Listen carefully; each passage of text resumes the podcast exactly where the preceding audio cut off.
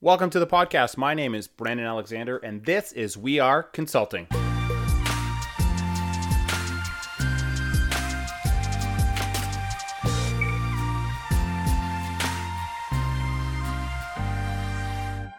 Today's episode, it's all about the R, the R in CRM, customer relationship management. Now, I do have an automotive background, so this is, you know, in particular where it comes from but it's really everything from your everyday sales life, human life, friends, you know, you name it, personal or business. Relationships are key. We're relationable people, if that's even a word. In a time where we just saw pretty much the end of an incline in sales for automotive, we're going to plateau, if not decline, in 2019. So a lot of dealers are scrambling. They're cutting costs, cutting this, getting rid of tools. And so the CRM tool, in my opinion, should be the last tool you cut. That's where your data is. That's where you can call customers, guests, friends, family, and start to rebuild that relationship that you took for granted over the last four, you know, eight years, ten years since the since the recession back in 08, 09. So no one's making their phone calls, no one's building relationships, and so I, I just I'm going to quickly read off the definition of relationship. The way in which two or more concepts, objects, or people are connected, or the state of being connected. Connected, that's a key word. The state of being connected by blood or marriage. Okay, okay, that's a different one. You're not married to your customer. Uh, the way in which two or more people or groups regard and behave toward each other. That's a little bit more key when it comes to being a trusted advisor for your client, guest, family member, whoever it is, regardless of what you do for a living. Now, if you're not connecting with your customers in certain ways where it's just a sale, you're losing the game. And it starts from the first handshake with her or him in the showroom, on an internet lead, on a sales call. You know, stop thinking what's in it for me and start thinking what's in it for them, and the what's in it for me will happen. Okay? Um, there's articles upon articles in any automotive uh, news article, and I am going to focus on automotive for this podcast, but it does relate to other industries numerous articles uh, from 20 end of 2017 to 2018 about it's now all about the customer experience. The power of the internet has now solved pricing, availability, what options do I get? You know, people don't have to go anywhere anymore to get information. If they're dealing with you through an internet lead, a sales call, or um, in front of your face, it's about an experience. What kind of experience are you providing your customer? quality versus quantity. That's a big concept I look at.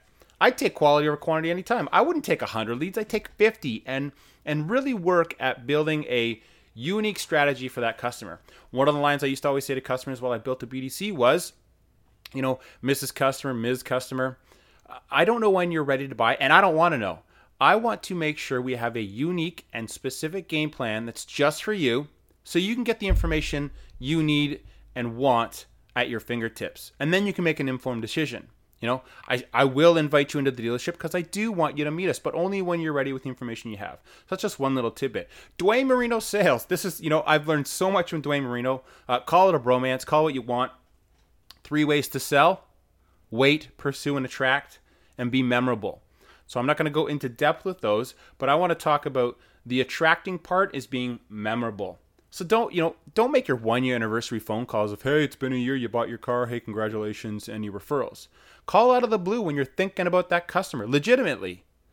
Father's Day, Mother's Day, print off list, dealer socket, special notes. Put in Mother's Day, Father's Day, and you can pull a list of just those customers and sit there on Sunday and text them.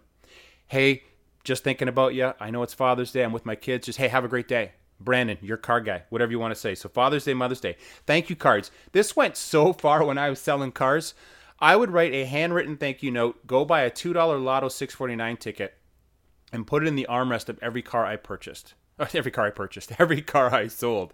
Customers loved it. They remembered me, and I'd still write Christmas cards here and there and, and call them uh, out of blue in the future. Which takes me to another another point, a, a quick one.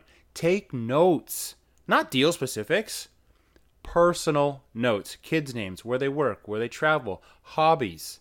Can you connect with them on any level? I have kids. I love football. I play hockey. I have a trailer. Uh, I, I, you know, I've traveled the country a bunch of times, so I have a lot of different areas where I can connect with people. And I get it. You're not going to connect with everyone, but the whole point is start to attempt a connection with your customers.